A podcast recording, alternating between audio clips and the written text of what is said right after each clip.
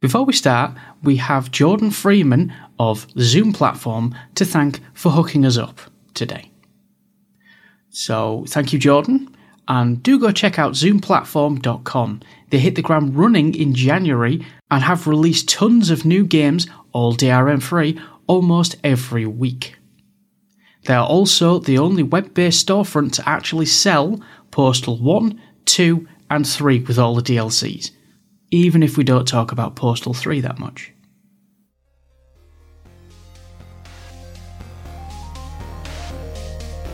From active time battling to zombie slaying, Waffling Tailors covers video games and beyond. We are continuing the new season of Waffling Tailors with our special guest, Nicholas Suszczyk, to talk about 007 GoldenEye and his latest book, The Golden Games of Bond, a total summary and analysis of the GoldenEye legacy. We cover his book, the film, and the iconic N64 game in detail, as well as a look back at what we thought of the film, the game, as well as our favourite memories from back in the day. It's worth mentioning that we recorded this episode on 007 GoldenEye before a confirmed release date was put into place for the Nintendo Switch and the Xbox systems. So, without further ado, here it is Episode 3 007 GoldenEye License to Book.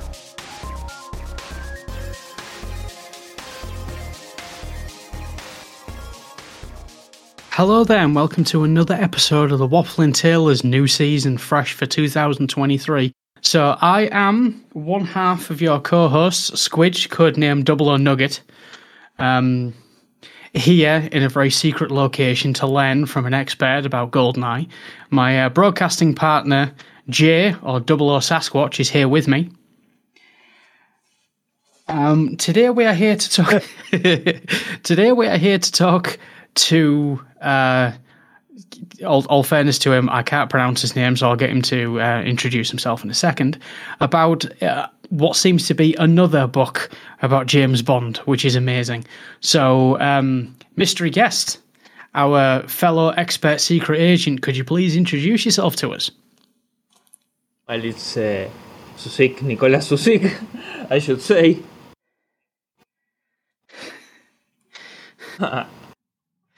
awesome, awesome. So, um, I say it's quite good. You yeah. know, it's uh, funny because I, I don't. As a kid, I used to introduce myself like Bond, but now I've grown up and I don't do it that often. But well, it's uh, I'm Nicolas Suszczyk. Well, well, you know, you're as old as you feel. You can introduce yourself like Bond if you want. Just don't shoot me. That's all I'm asking. No, it's, it's okay.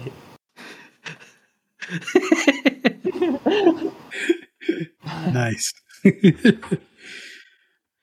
okay, so we're here to talk about uh, your recent book, The Golden Games of Bond, a total summary and analysis of the GoldenEye legacy. But before we do that, before we get into that, could you please tell us how you got into Bond fandom to begin with? I was going to say well, games then, but I'm I'm assuming films as well. Could you give us a little background on how you got into it all? Well, it was uh, 25 years ago or so. In was January 1998. Yes, 25 years ago. I I remember I was walking on the in my hometown here in Argentina, and I saw a huge billboard of Pierce Brosnan with the it they were promoting the the broadcasting of GoldenEye on TV. Before that, I played the game. You know, Nintendo 64 was the bomb. It was uh, like the introduction to my to to Bond was through through the game actually. I mean, as a kid, I played the the Famicom games. You know, the the old Super Mario and all that. Mm. And when I saw, I was uh, when I was at the shopping mall I saw you know these huge screens uh, promoting Super Mario 64, and with that I also got into the the GoldenEye game, which I played a little, and I say, well, it's it's a it seemed like a great game, you know, all the the three assets and all that, you know, that from a gaming perspective. but then after that, I saw this billboard I was talking about with, you know, Pierce Brosnan and the Walther PPK and in the tags, and I say, oh, there's uh, this game. I mean, there's a film out of this game. I want to see it. And then with my parents, we we sat together when when it was showing, and that was the beginning. I mean, I I rewatched the film every time I could on TV. I didn't have a a video cassette player or a or the Nintendo 64, but whenever I could, I, I watched the movie on TV and replay the game. And since I couldn't uh, play the game as much as I wanted, well, I started watching the film the more I can, and I started uh, reading everything about Bond. You know, buying the the books, uh, watching the old films. I started with the Roger Moore ones, then I moved to, to Connery, to Dalton, and well, years later I, I kept uh, watching all the, the subsequent Pierce Brosnan movies and collecting everything about Bond. Hmm. Yeah, but the introduction was the, the Nintendo 64 game actually, more than the movie. But the game brought me to the movie, but since I couldn't play it uh, that often, I I focused more on the on the film than on the game. All right. Um, Right, right. just just when you said 25 years ago, I feel old now. No, Yeah. don't worry. That, that, that hit me in the right ibuprofen. Yeah. we all feel.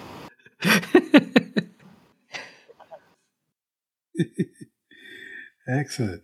So, so you got so you got into James Bond via the films, which uh, sorry, you got into James Bond via the games, which Yeah. brought you to the books and the films, right? Yeah, the game, the GoldenEye game took me to the movie. I rewatched the movie a lot, and GoldenEye then took me to the whole universe of Bond. I mean, I focused, like I said, more into the into the films than on the games because, of course, I didn't have the the hardware to play to play them. I didn't mm-hmm. own a Nintendo 64 and all that, so whenever I could, I I went to my dad's who had a video cassette player and we rented the, the tapes, the VHS. Of, instructed me into the, the Roger Moore movies, the, the Connery movies, and that's how roughly how I became a Bond fan and a sort of an expert on the subject. Hmm. Nice, I like it. Okay, so like really, it. really quick fire question to begin with. Yeah, Favorite Bond actor? Pierce Ooh. Brosnan. Ooh, Pierce Brosnan. Oh, no doubt. okay. Yeah, nice. Okay. Just, just a quick fire one I had to get in there. of course. Um, I mean, I, I. I, I, I watched. I, it wasn't Goldeneye the first one I watched. It was the very first one with Sean Connery. So I know. you know, for me, it's Sean Aye. Connery. Um, what about you, Aye. Jay? Favorite Bond? Oh, I don't know. Um, I mean, it's it's it's that's a tough one. Mhm. I th- I think it has. It, I'm I'm not as big of a fan as the Daniel Craig's. I personally, I think Daniel Craig is is too muscly Bit gritty. um, to be yeah, uh, and it's a bit too action packed, Mm. and the camera work is a bit wobbly. Um, yeah, I think I'd have to go with Pierce Brosnan as well. Agreed. I, I was about to say. I was about to say you're not allowed to say Christopher Walken because he was a bad guy. Uh, He was in a beautiful Mind gift. sorry. Can you imagine Christopher Walken as a as a 007? The name's Bond. James. Bond. Just him introducing his own name sorry. would take three hours, wouldn't it? okay, so jumping in straight off the bat, I I have to know because you've you've made a number of different books. You've produced a number of different books about James Bond. Um, I I don't. I don't think I could write a book about anything, to be honest. But I'm just wondering, for this particular book, that you're concentrating on GoldenEye from the N64 and everything else to do with GoldenEye, how long did it take you to research and write this this tome? Well, I'd say it's probably one year. I recall writing the first words by early 2021 or so, I continually interrupted it to focus on another project, even other another book. So it's not like I was I was writing it continually, but it was my plan to deliver something dedicated to the games of GoldenEye. You know, since the world of GoldenEye was mostly dedicated to the movie. So then I started doing the usual drill, searching on the web, on news archives, contacting some of the developers. I wanted to be very cautious regarding interviews, you know, mostly because the developers have been telling the same stories for some 20 years and I wanted to bring something new you know sometimes it happens uh, i you know i avoid doing what what you might call an interview for the sake of it and mm. put a name as a way to sell the book you know to say look dr doe is, is interviewed uh, by this book i didn't want that i wanted to be the quote and the the interviewee to be functional to the progression of the text and bring something we have never heard before you know for example there's adrian smith which is one of the developers. He explained me how he came up with the dead screen, you know, the blood coming down, mm. or how the health cards were inspired on the bezel of the of Bond's Omega Seamaster watch. Mm. He told me a couple of things about uh, E3, which had there were some contradicting views uh, regarding if the game was a success or it wasn't on the E3, uh, E3, sorry. And you know there there were many different points of view regarding this performance and Adrian gave me a, a reason on why these these people had different perceptions.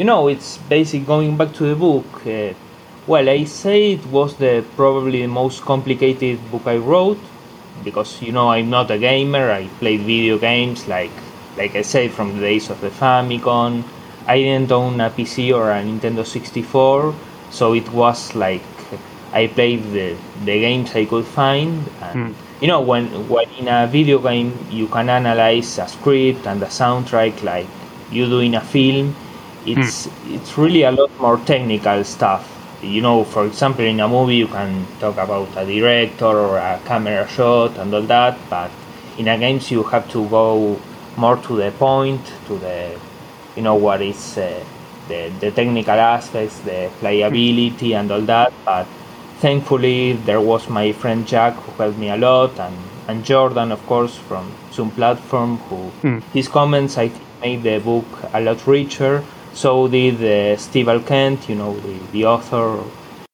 and he helped me a lot with with the, his experience. So I thankfully I counted with a lot of great people who, who helped me on these technical aspects I I'm not very familiar with, so to speak. Absolutely, I I have to um, to to to echo your your sentiments there towards our mutual friend Jordan of Zoom platform. He's an amazing person. Um, yeah, indeed. And he put us in touch with Steven Kent as well. He's a he's a wonderful person. Wonderful person. Mm. Yeah. Yeah, great man. Hmm. So, um, so regarding regarding your your your book, um, Nicholas, is it just about 007 GoldenEye on the N64, or are we talking like GoldenEye 007, then the world is not enough, and then oh sorry, then Tomorrow Never Dies, then the world is not. Is it like GoldenEye 007 and then onwards, or is it just like GoldenEye 007, or is it just the games that are related to um, 007 GoldenEye? Uh, well, in a way, it's about all the popular games named GoldenEye, you know, the unofficial and official ones. You know, in many ways, uh, every game with the with GoldenEye in the title is uh, were a consequence of the Nintendo 64 game. For example, you have GoldenEye Rogue Agent, the, the spin-off where you play this bad Bond villain, this Bond villain, and then you have the 2010 game for Nintendo Wii, which remade the story to fit Daniel Craig's take on Bond. They went as far as bringing Bruce Feirstein, who was the right the screenwriter of the of the original film, the 1995 film, and then there's GoldenEye Source, which recreated the game's multiplayer mode on the Source engine. and of course the recently leaked XBLA version, which so I included all of those and also a chapter dedicated to the freeware mods, you know, Wolf India 64, and then the there's a little uh, space for the lesser known GoldenEye games, you know, the pinball released by Sega, the handheld version by Tiger Electronics. I felt it's very short, but I felt I had to mention them somehow. Mm. So it's all about really GoldenEye and the video games. In the same way, the world of GoldenEye analyzed different aspects of the film. Uh, this one analyzed uh, why why was that uh, GoldenEye 007 was kind of a a ghost uh, behind uh, all the developers of future Bond games, you know, and why every time they EA or Activision returned to GoldenEye and there was uh, so much noise and about uh, making uh, bring you know every review uh, when whenever there was a review of a game and they all say well, it's, this is a very good game, but it's not GoldenEye. Mm. This kind of prompted the the owners, the every developer who had made a, a first-person shooter to say, well, we we have to do, we have to take on on GoldenEye in a way.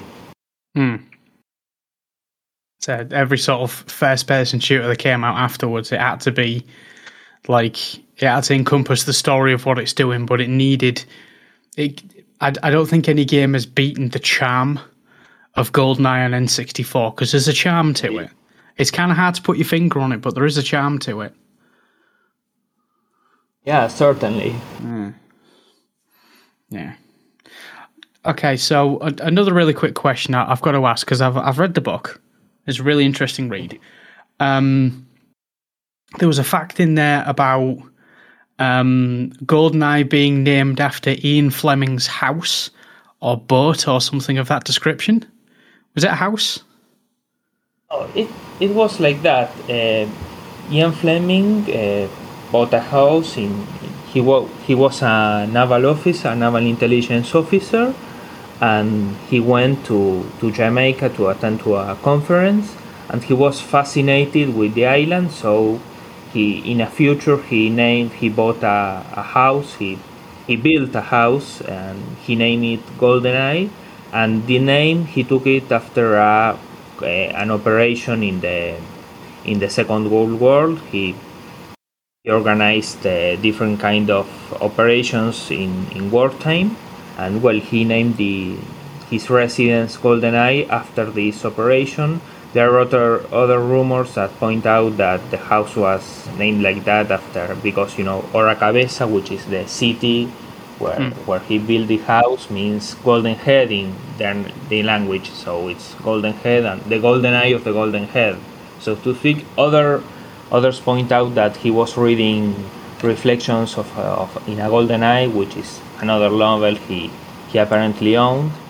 But there are many reasons, many many rumors regarding the origin of the name, but uh, I think the most uh, the ones that uh, that were close to him that have been interviewed all point out that this was a war a wartime operation, and he named the home after after this wartime operation. And then when we had the, the films and all that, well, in fact, there's a there's a book uh, I haven't written written it, but there's a book that details uh, how this uh, Operation GoldenEye was that has something to do with uh, preventing, I think, the fascist uh, advance on on, on on Spain. I think it was on Gibraltar. Interesting. Right, I, I was actually that's the, the origin of the name. Yeah. I was. I mean, you've you've just obviously answered the question I'm about to ask, so I'm still going to ask it anyway. I'm still going to mention it. I was going to ask where on earth did you find that fact out, but you've just said interviews and stuff. I was going to say I never knew that. Oh, there there have been a lot of books regarding that and articles. Uh, you know, it's uh, there were books also written uh, regarding Ian Fleming's life that uh, talk about these subjects, there, there were a little bit. Uh, you know, when you read, for example, the the life of Ian Fleming by John Pearson, I haven't fully read it, but you know, the life of Ian Fleming has been explored. Uh, there's a there's also a telefilm curiously named GoldenEye, which in 1989, where where Charles Dance played Ian Fleming. This was before the the, this movie with Pierce Brosnan. Mm. There was a telefilm named GoldenEye, and well, there there you have uh, all of Fleming's uh, experience in, in the World War, how he, he planned a couple of operations.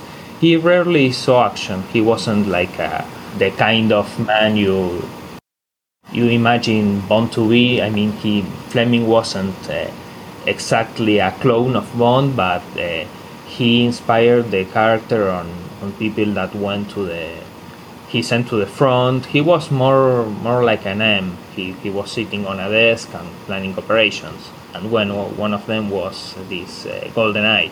Hmm. So so more of an intelligence officer. Yeah, exactly. Yeah. Yeah. Hmm. Nice. I, I I knew about the the operation, but I didn't realize that he sort of literally took the name of it with him for the most of the rest of his life. That's really cool. Mm. uh, yeah. I I do actually. I I read years ago now. I actually read the book. I only remember certain bits of it. Casino Royale um, by uh, yeah, Fleming. The and there's one line that'll always stick with me, and I think it's the first line in the book. It's somewhat along the lines of James Bond sat in the casino and lit up his 60th cigarette of the day. That's all. Just that's all I remember, and that's all that stuck with me. All this time, I thought that many a day. Seriously. yeah, the, the chain first... smoker.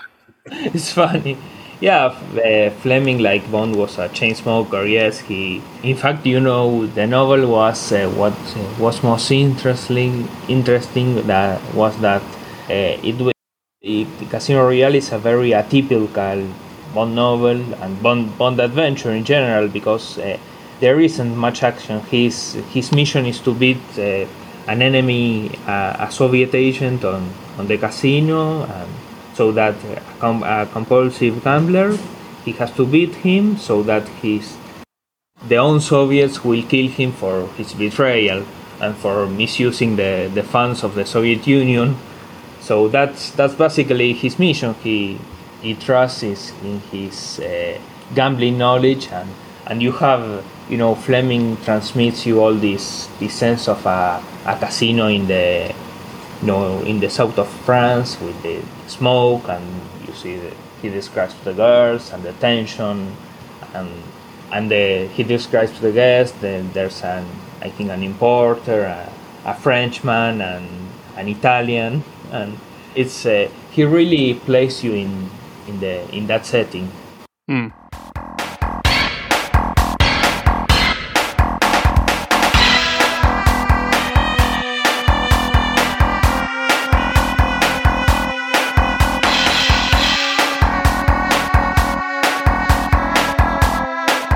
So why why specifically um, a book on the legacy of Bond, specifically 007 GoldenEye, the video game, right?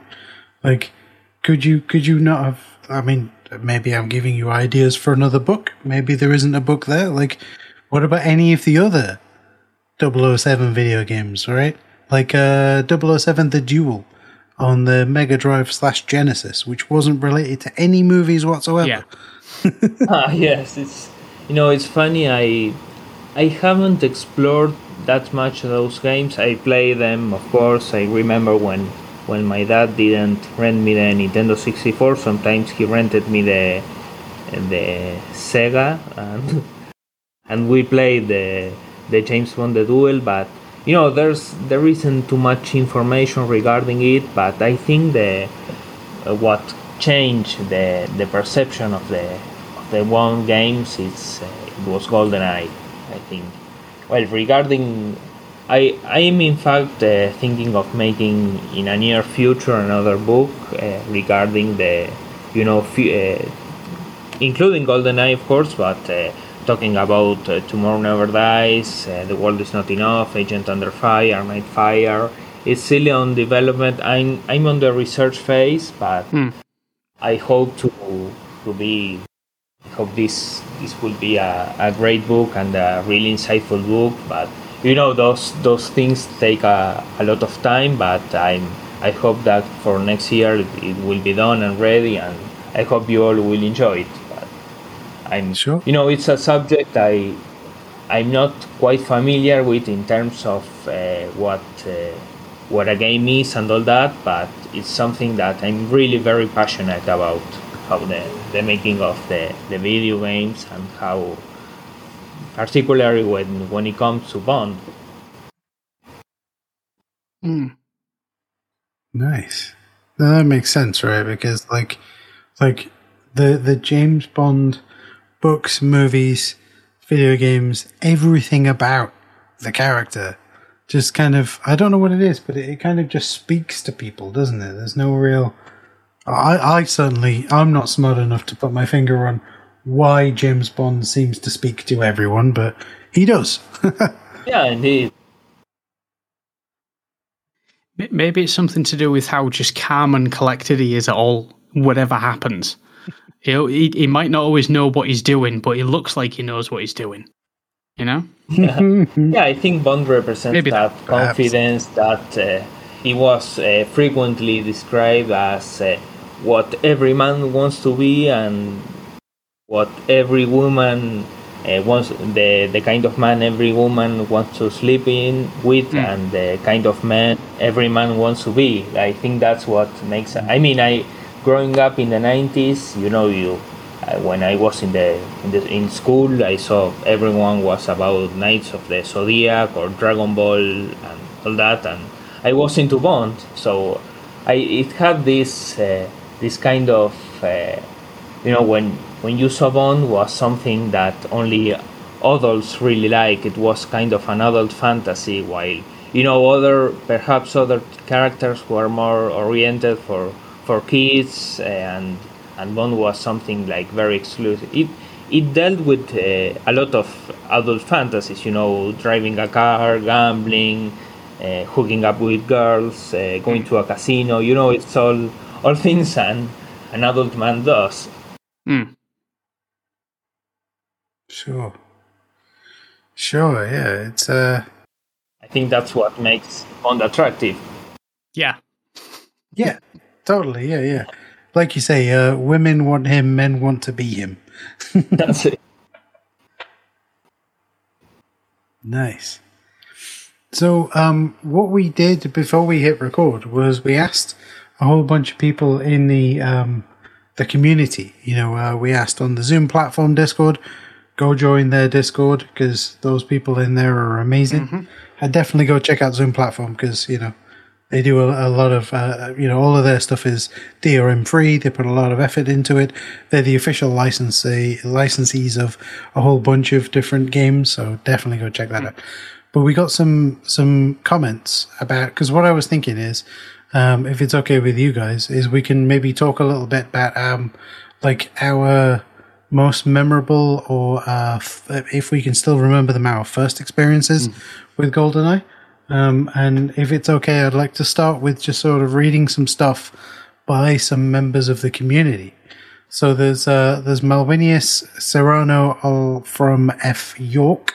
I apologize, I've just mispronounced your screen name completely. But they said um, uh, that uh, they can only remember that there were discussions of what happened to make the game great. Uh, they did download a version of the game uh, recently that may have been like a, a release that was uh, less than uh, less than official, because um, they go on to say that they uh, sailed the high seas, is how they put it. um, but they, but they were wondering, and we can come back to this in a moment. Um, what in the heck happened with the 007 GoldenEye sort of remaster? I don't. I don't suppose anybody really knows. I mean, we've got the a version coming out next uh, this year, even because we're 2023 now. Mm. Um, but there was there was a version that was on Xbox Live Arcade for a while, wasn't there? That was yeah, I mean, yeah, I mean that version uh, that was uh, that recently leaked. Uh, it was in in 20, 2021 in February.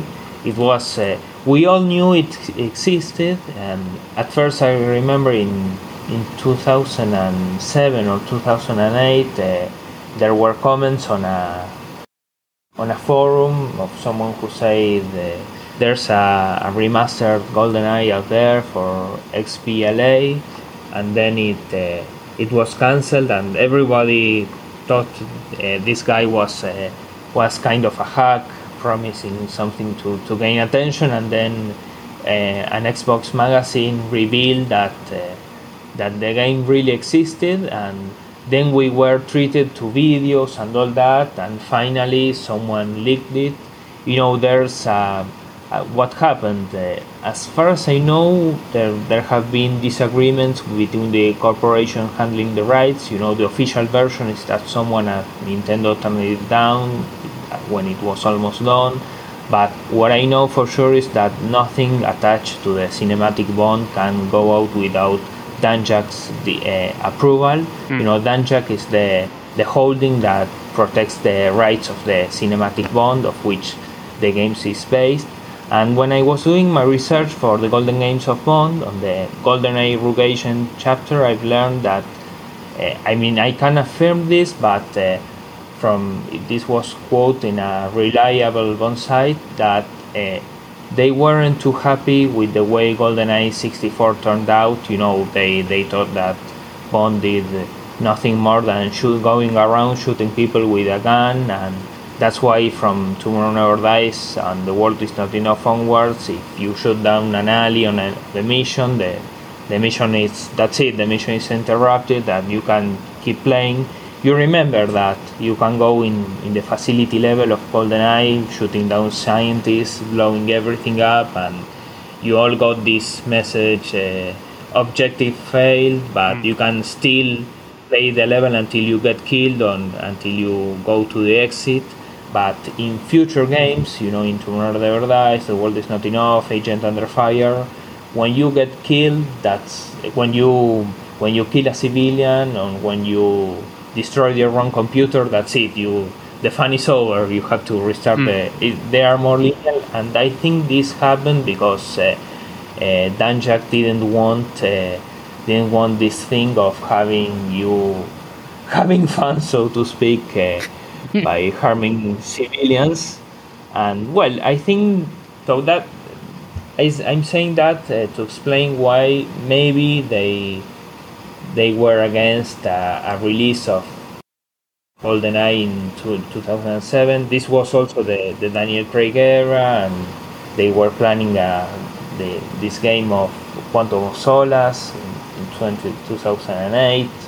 So this was uh, kind of uh, conflicting, so to speak.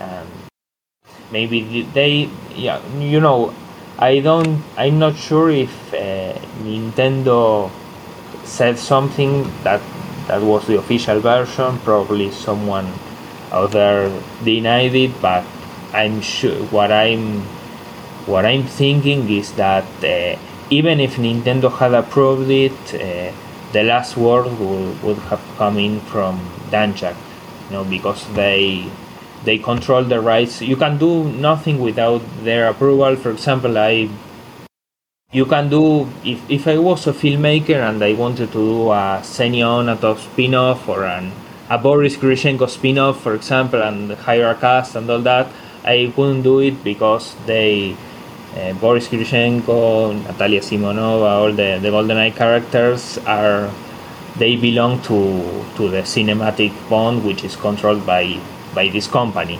Mm. So so to speak, they they control they have the awarding of everything. Sure, sure, and and and that kind of makes sense when you have when you have that many people whose job it is to to look after such a very important um, IP. You know, you get a lot of people who are who want to keep it um, safe, right? Because um, one bad release can destroy the legacy of, you know, Bond goes all the way back to the 60s, right? So that's what, that's 60 years of content, right? It's so easy to put something out there that is dreadful, that could perhaps go against the spirit. Um, and, you know, that, that's it. It's game over. Well, I mean, in fact, I think the the reason why they GoldenEye is coming to Nintendo Switch now, and I think maybe they they figure out that I mean, I can affirm this, but I'm just guessing that the fact that this uh, game they try to they try to make everyone forget uh, was leaked. Uh, they they realized that there is a a good uh, there's something to capitalize and uh, that the game the game they don't like too much is the game uh, most gamers want you know no no game could be better or could uh, uh, have the, the same impact that goldeneye had. So that's why why it's coming. In in the last chapter of my book i i mentioned about this this return of uh, GoldenEye 007 for Switch, and well, I one of the points is that uh, this the story isn't closed because uh, many have observed that uh, there isn't a, a big change because it's the the same N64 game with improved graphics, but others have been say that when playing on an emulator is uh, that an em- the the emulator is a better experience than than this game that is coming for the Switch. So because the, the graphics are even better on the emulator. So there is still no justice, so to speak, for a, a new version of for a high definition version of this Nintendo 64 title. Mm. sure, sure. Lots to think about there. Mm.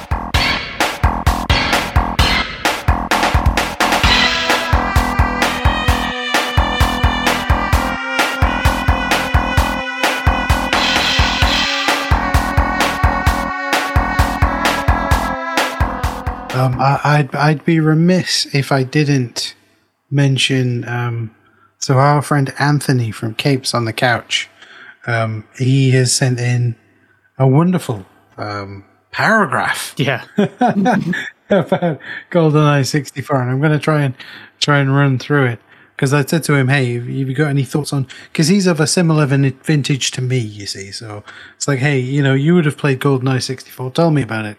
And he said, "Look, GoldenEye, this was a staple of my freshman year of college. So he was at college his freshman year, um, 18, 19, uh, during 1999 to 2000." He said that, that he would get five, they'd get five people in a room and play the game on, on their N64. And because obviously there's four controllers, and the idea was that whoever got there last, got into the room last, had to give up. Um, oh, sorry, no. What he said was whoever came in last in their death match had to give up the controller so that the fifth person could join. Then they would become the fifth person, if that makes sense. And then if someone was on a hot streak, everyone else would sort of band together to wreck them completely. So let's say, you know, us three are playing and, you know, uh, n- uh, Nicholas, maybe you're winning every round. Well, then at that point, Jay, uh, that Squidge and I would sort of team up to take you out, right? Um, and uh, he said that what was great about it because it was it was four player multiplayer on the same machine, which meant you were all using the same screen. You technically weren't allowed to look at other people's screens to figure out where you know where you were, where each of you were. But obviously, you're playing on a 20 inch screen, so you can't really block your vision. So you'd end up. Yeah, you can't, you can't Um, help it. And he goes on to say that. Sorry. yeah, yeah. Uh, it's the same thing with uh, Squidge and I once tried to play uh, Doom on two PlayStations, where he had to get a special cable, and we would sit back to back, and I would find that I'd be running around trying to trying to play it and trying to beat him, but I couldn't do it, and I'd end up looking over my shoulder at his screen to figure out where he is. Yeah, but what Jay didn't know while we were playing Doom is that in front of me was a mirror and I could see his screen. I'm coming clean right now, but I could still see it. But I didn't look at it. Ev- I didn't look I at it too it. much. But I did cheat. Um, yeah, uh, I don't know what to say to that. Um, right. Anthony goes on to say that um, he remembers playing an ungodly number of hours of GoldenEye 007, and that he'd play right up until the wee hours of the morning, and ordering, you know, takeaway chicken or whatever at 12:30 just to be able to keep going. He doesn't remember the name of the people that he played with, but what he cannot forget are those nights. So whilst he can't remember the name of names of the people that he plays with, he can remember those evenings, that that experience. And I think that that's that's where it all comes from, right? It's the experience we all have. Because I think GoldenEye, just uh, shifting slightly into my perspective, I'll come back to the rest of Anthony's words in a minute. Um, I feel like GoldenEye was that sort of. It was, if you if you'll pardon the pun, it was a game changer, right? Yeah. Everyone of our age. I mean, I'm slightly older than both of you, so that's fine. Every one of us will remember the first time we played, or will have that special memory of playing a, a game of GoldenEye. And what I'm going to do is I'm going to shut up for a minute because I've been talking for way too long. yeah. Oh, before I I forgot, I the you were asking me about the book uh, about uh, which book uh, dealt with uh, this uh, this GoldenEye operation, and there's uh, Operation GoldenEye by Mark Simmons. That was one of the books I I haven't read it in full, but uh, uh, Mark Simmons wrote an, an article on a magazine or or in a in an online publication, and that's where I took the where he explains the the origins of the the GoldenEye operation and and Ah, how how everything is. So you can so if you can Google it's Operation GoldenEye uh, by Mark Simmons. ah s- we'll- We'll, Excellent. I definitely couldn't have get to, that, I, I had that book in mind, but I couldn't get the the exact name. Yeah, yeah. Well, that's definitely one to stick in the show notes. So, um, my question, what I'm going to do is, um, if it's all right, I'm going to sort of like say my most memorable experience with uh, GoldenEye, then I'll I'll ask you to say the same, and then uh, Jay can go. But I thought I might start off with mine, if that's all right.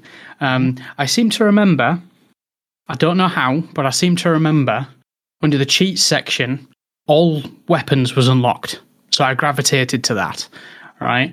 And my hands down, my favorite level is the military archives, where you got to break out and uh, you got to get out and you got to run between like the uh, all the bookshelves and you got to find your way out, disable something, and then run outside. And he seemed to get a tank on that level. I remember at some point. Um, so I first when I when I first had them cheats unlocked, I don't know how I did it, but I had them unlocked, and I was going through, you know, cycling through the weapons in the pause menu, and it said tank, Yeah. and I thought, no, this this can't be right. So the I've got a specific memory of breaking out of the military records where I'm being held with nothing but tank rounds. the game was lagging because there was explosions everywhere and I was loving every second. Anything that moved, mm. I shot with a tank round. Now, obviously that wouldn't work in the movie, but picture the scene, right? You're a person working in military records. You hear a little bit of rumbling, you think nothing of it, you get back to your paperwork, right? You haven't got PC, so you're writing stuff down. Then you see a madman running between the bookshelves. You've got um, Russian police chasing them. He turns round and just a tank round comes out of his chest, flies forward. Everything starts rumbling. And he's running through it. At which point you'd be hiding on the desk holding your breath. You know? That that's that's why it's all in video games. I, I, I would love to see I would love to see that section of the movie re recast or even just like a a, a, like a, a gif or a cartoon of, or something of James Bond running, firing tank shells out of his chest as he's escaping. That would be amazing because that's what the, yeah. that level was for me, and I will never forget that. Just blowing stuff up and the, the frame rate dropping to a crawl, and I'm just sat there giggling because everything's flying all over the place. I'll always remember that. I've I've got more frustrating memories of that game, but that is the that is the most funny one, and that's the one that'll always stick with me. Just the fact that I'm, my eyes lit up when it just said tank, no, and then I tried it, and it's like I've got to play the rest of the level like this, and it took three times as long because it was slow frame rate. Oh, it was just amazing. Oh, imagine, oh tank. So um, oh yeah, yeah. So so uh, Nicholas, what's your favourite um, or most memorable experience with GoldenEye and the N64?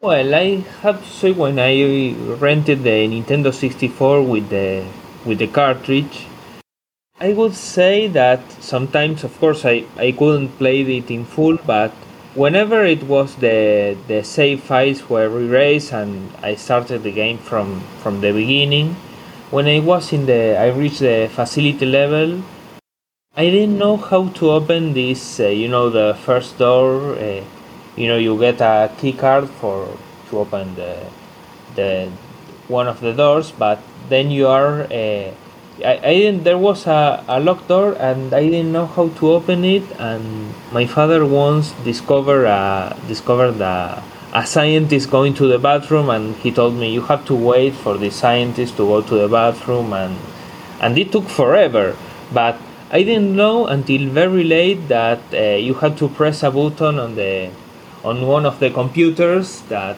that you basically ignore it and did that they it was an electronically locked door and you had to to hit the B button on the on the computer to open it. So that was that was new to me. It was an easy way to to beat the level, but I was surprised. Mm. Another thing that happened was that whenever I could pass uh, and get to to meet meet Trevelyan there in the bottling room, I used to do exactly as in the movie, and I waited for for them for Ourumov to shoot Trevelyan, and then I got shot by the guards because I didn't figure out that.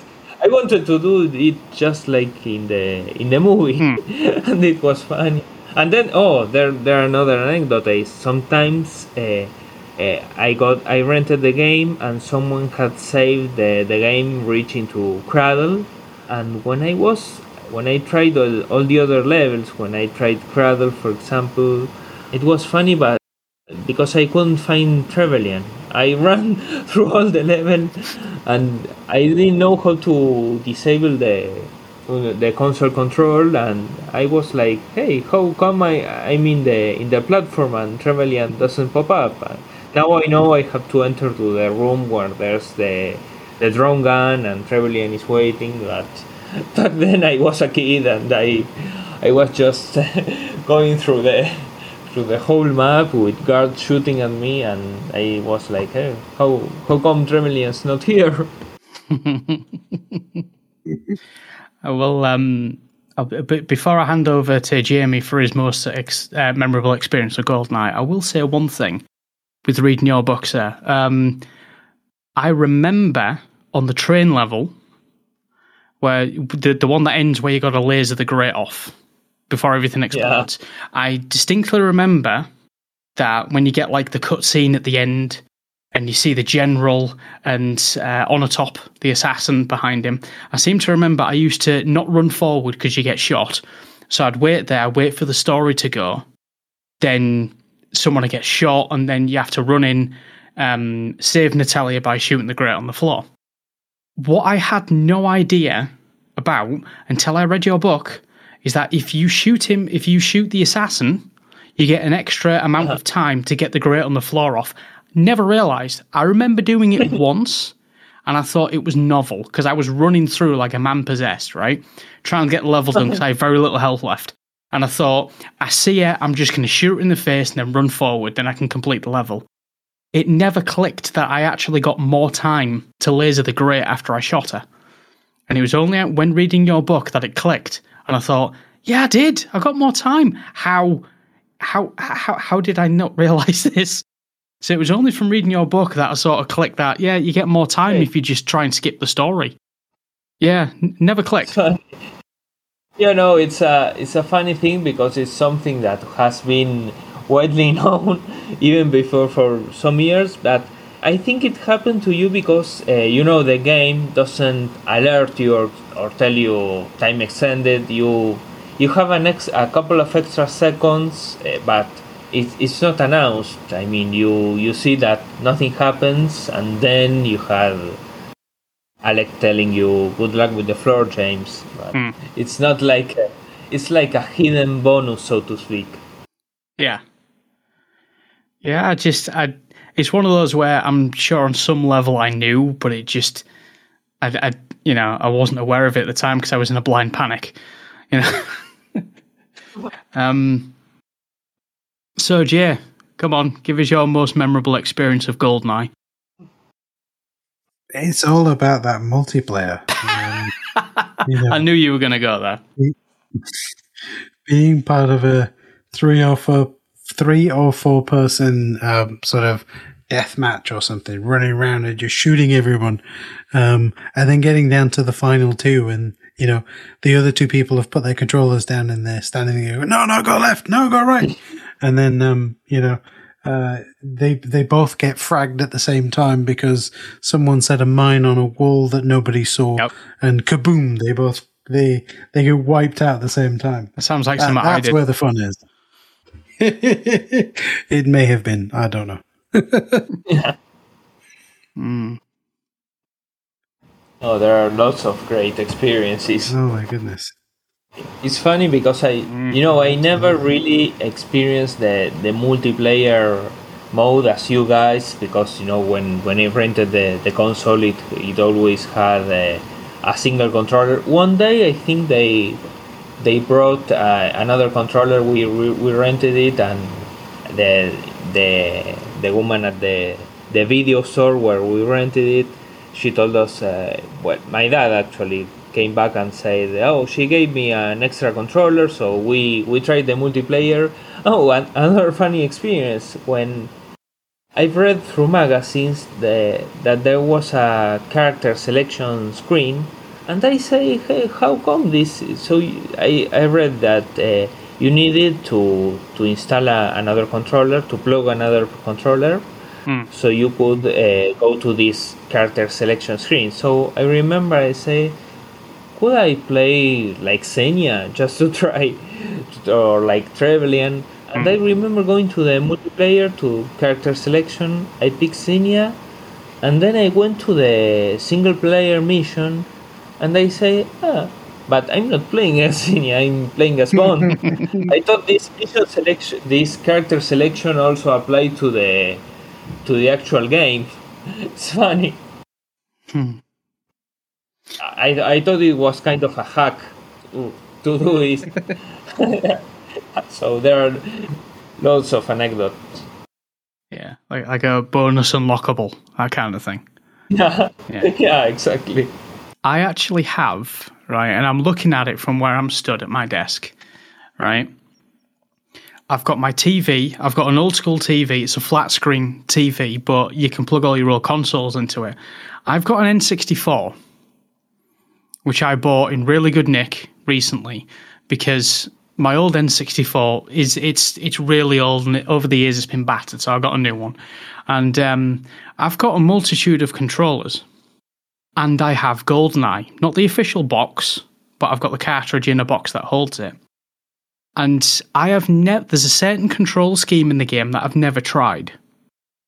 Because what a lot of people don't realize is if you go through the control schemes, if you've got two pads plugged in, you can play dual stick with two pads Yeah, if you put them Yeah, together. so you can you it. can play like dual stick. Yeah, never tried it. I have got to try it one of these days. I want to see how weird that is.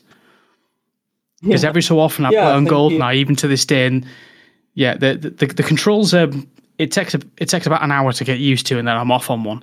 But I've never tried the dual stick control. I've got to try it one of these days just to see how weird it feels. Yeah, yeah, I never tried it. But I often wonder how people could, could do that because it's uh, you know with with the right and the left hand in, in two controllers and how do you do to press all the, the other buttons? You know the the C buttons, the A and B and and all that. Yeah, I mean, as as we all know, when it comes to the N64 pad, you know, you got the D pad, you got the control stick, and all the C buttons and stuff. And you know, not a lot, not many people know that when you hold an N64 controller, you need three hands um, to hold it properly.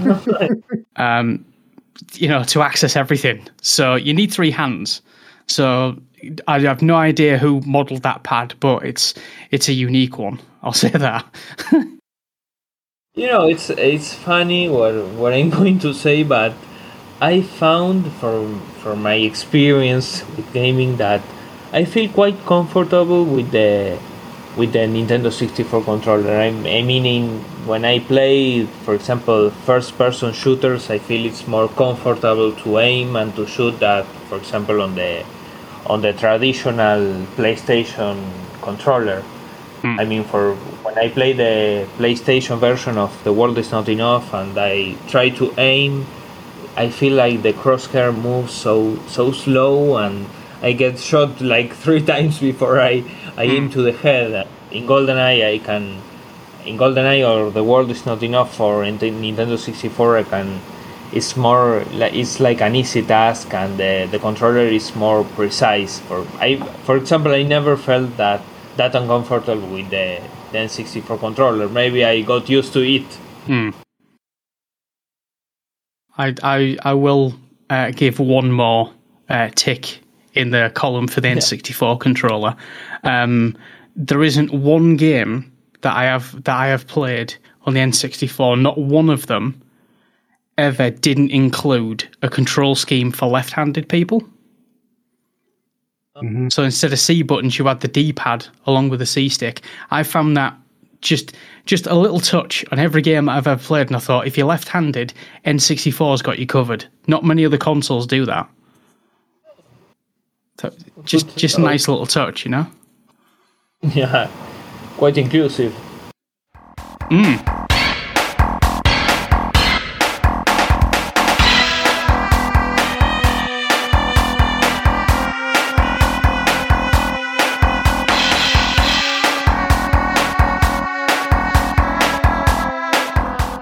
So, um, if we can backpedal slightly from the N64 to to GoldenEye, both the film and the game, I'd be interested to hear everyone's opinions about uh, why we feel like the game and the film are held in such high regard, right? Because, like, the video game came out almost a full two years after the movie did, right? And I suppose as well, if the video game hadn't have come out as late as it did, um, you may not have have seen it, Nicholas. Which means you you may not have gone back to the movie and the other movies in the series, right? Yeah, probably it's uh, like a sequence. Uh, you know, probably if, if it was uh, written in in my fate, maybe I I could have I maybe could have be, been a Bond fan in another way and watch the movie first, and you know, or or play the game in in other circumstances. But you know, it's uh, it's interesting. You know, I think uh, both. Uh, there, there's a huge legacy regarding both the film and the game. You know, the the movie resurrected James Bond in a time like the 90s where people were wondering what Bond would be at for that time. And what is most interesting is that instead of being a film that divorced itself from the tradition of Bond, I think GoldenEye fully embraced it. You know, it was the same old Bond with just a little changes and slightly adapt to this new era. But I think everything that makes 007 great is in this film, is in, in GoldenEye. Probably Eric Serra soundtrack is the most untraditional element in it, but everything else is pure Bond.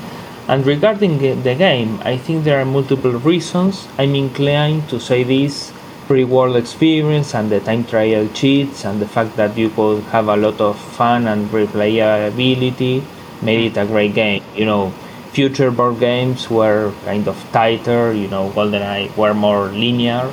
GoldenEye let you wander around, not maybe as much as the GTA games, for example, but I think no other uh, game before let you take a walk through the whole level.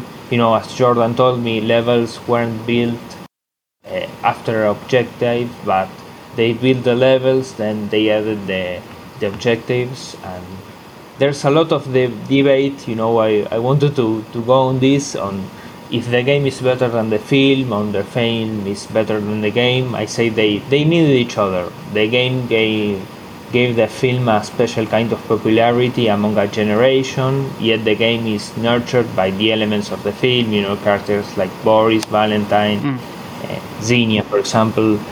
They came straight from the film and they were funny there as well. You know, there's another thing, you know, in the Golden Era documentary that uh, was re- recently released. One of the journalists interviewed said that uh, shooters, maybe you know more about this, shooters were more oriented to science fiction and fantasy, yeah. and GoldenEye encouraged you to to go to to make more reality-based games. You know, the Medal of Honor, Rainbow Six, all these games based Mission Impossible. There were all games based on a real world, which is the world of Bond that we talked about. You know, casinos, uh, weapons, exotic locations, women. It's all under the standards of reality and this is Bond's contribution to the to the world of first person shooters. So I think they they needed each other. The the game needed the film, the film needed the game. They they are both I'm of course more I became more used to the to the film than the game, but uh, I think they really needed each other and they helped each other, so to speak. Mm. Yeah, I can uh, I, I can only like add to what Nicholas has just said, but the uh, you know it, it, it was a number of years between the last Bond film and Goldeneye. You know there, there was a lot of speculation how are we going to bring Bond into uh, the nineties? How are we going to do it? And what we got was something that was strangely believable. Um, very poignant. It was bringing all the technology in you know, you had um, you had the new gadgets that everyone believed would work because it was presented in such a good way.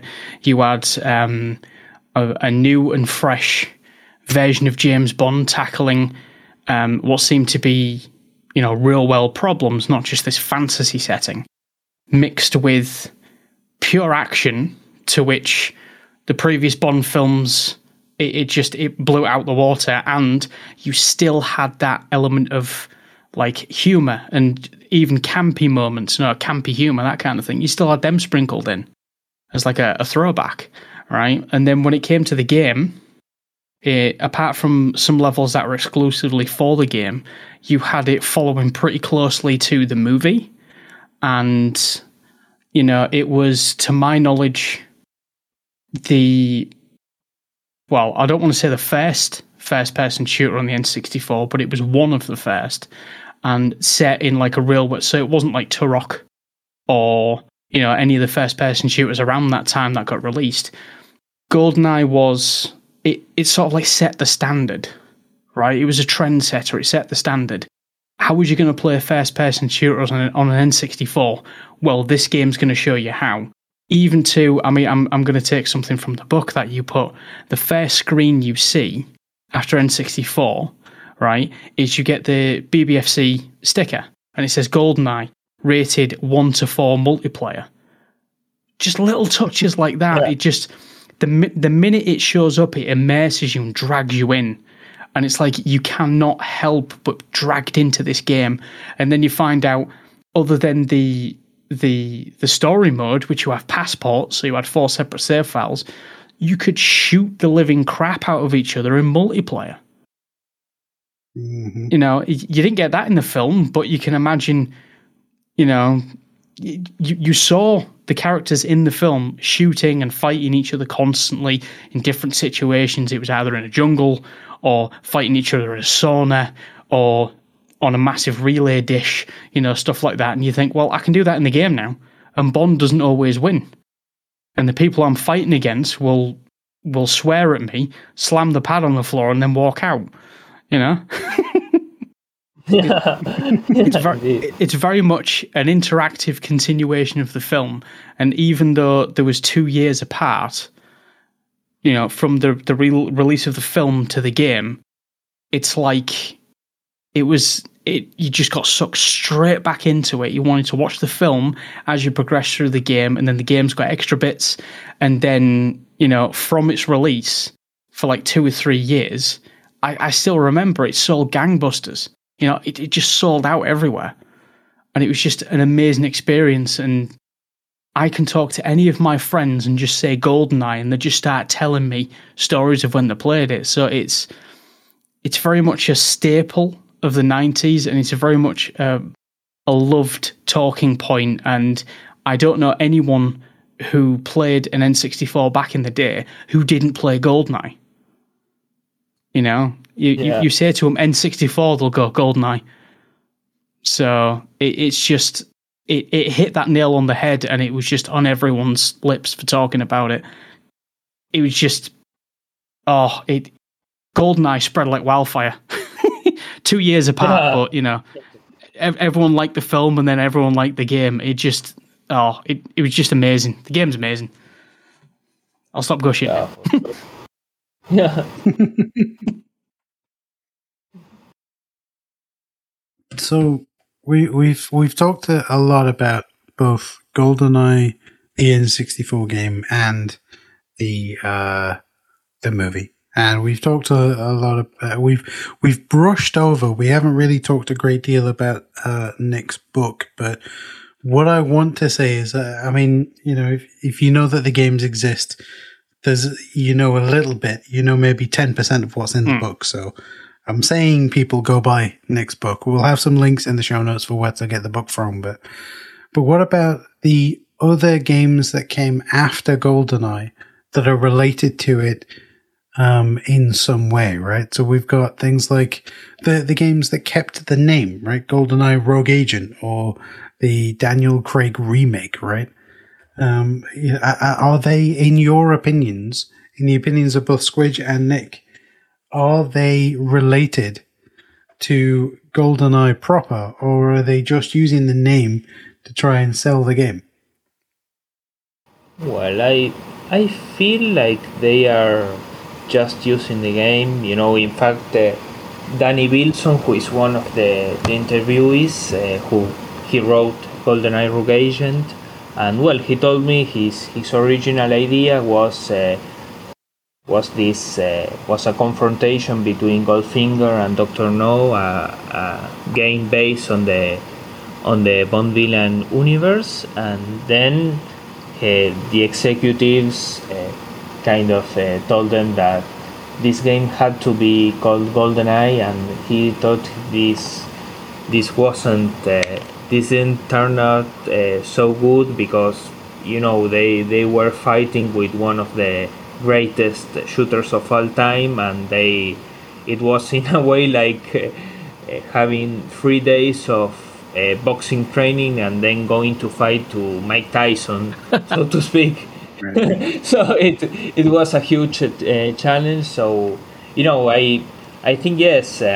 I asked him, and he confirmed that this the use of the name GoldenEye was uh, was something to attract uh, people attentions, but then again, you you ended up with something that is not quite. Uh, it doesn't have the same characteristics as the original, and then when you move on to the to the Nintendo Wii version, you know, GoldenEye that was then re-released as GoldenEye Reloaded uh, for the for PlayStation 3 and Xbox, and there you have uh, it's a pity because you know I, I love Bruce Feirstein. I think he's one of the greatest uh, screenwriters of Bond, and he worked on this game.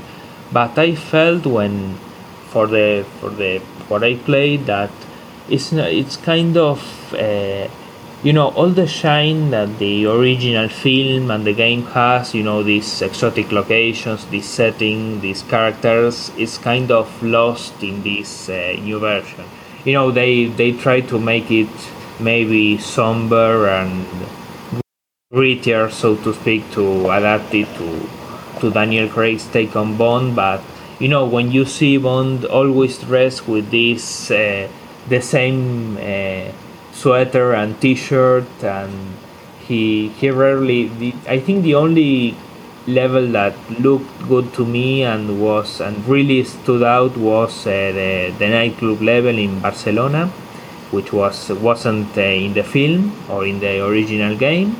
But other than that, you feel that the the characters, the the voice, the voice talent is a little bit overacted. You know, it's you feel like in a way it's it's kind of a parody of what the of what the film was. You know, it all mm. everything that you loved in the the 1995 movie. You know, uh, Xenia Onatopp played by Famke Janssen, which was a mind blowing girl, a girl you desired right from the very beginning.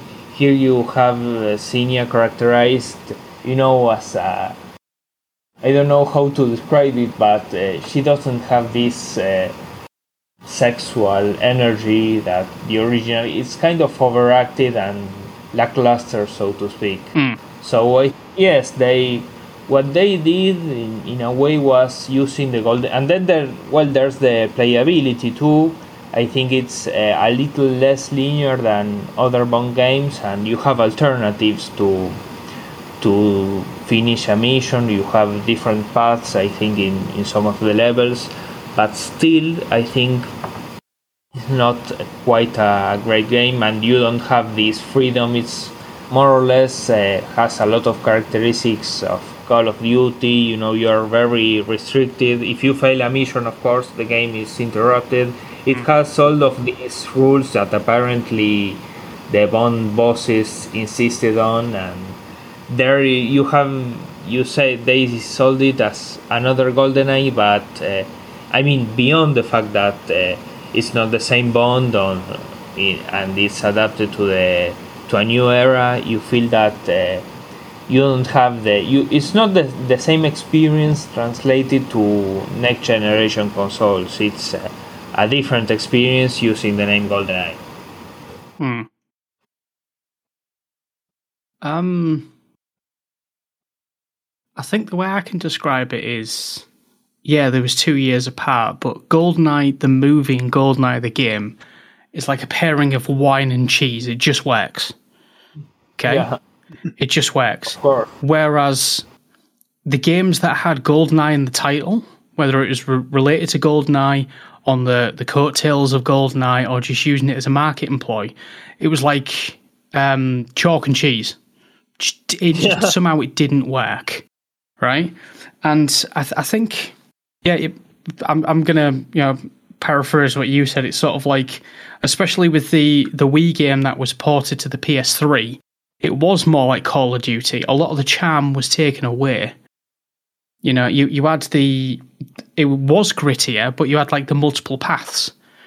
Well, you know what? Get rid of the multiple paths. I'd rather look at the floor to move quicker. Right? Yeah. it's it's I, yeah, I, I, can understand from a marketing point of view slapping on GoldenEye you'll have eyes on it, you know, as something on the title, you know, GoldenEye Rogue Agent, GoldenEye whatever, GoldenEye Racing, GoldenEye Kart Racing, whatever it is. The thing that's missing is the charm, the quirks, the the blocky graphics, which for at the time was was mind blowing, especially for an N64. Right, the control scheme, the the charm of not having anything on the game read out to you. It was subtitles, or you read the dossier beforehand, you know. And it's it's not sort of inserting grittiness. It's just I've I, I think Rogue Agent, GoldenEye Rogue Agent is the only GoldenEye sort of spin off I haven't played, but the rest of them it just lacked that charm. And whether it was blocky, it dropped frame rates, or it had a certain amount of sort of jankiness to it, the charm's there. It's always forgiven because it's it's got that charm. The ones afterwards yeah. just didn't. It, it, it and, well, and the thing is, not only did not only did it not have the charm, but the replayability is gone. Yeah, Whether they yeah. had multiplayer well, in or not, the, the replayability is gone. Yeah, there's also the the thing about the you know the colors. You I all the Nintendo 64 games were very colorful. I remember mm. you you know everything was. Uh, satirized like you know the greens look very green the reds look very great it, it happened in super mario 64 and it happened in mm. most of the goldeneye levels and here when when you played uh, the the 2010 version you feel everything is gray everything is dull except for the nightclub or maybe the the jungle mission everything looks like boring dull it's repetitive mm. it's uh, they they ripped out uh, everything that made the the game vibrant, so to speak.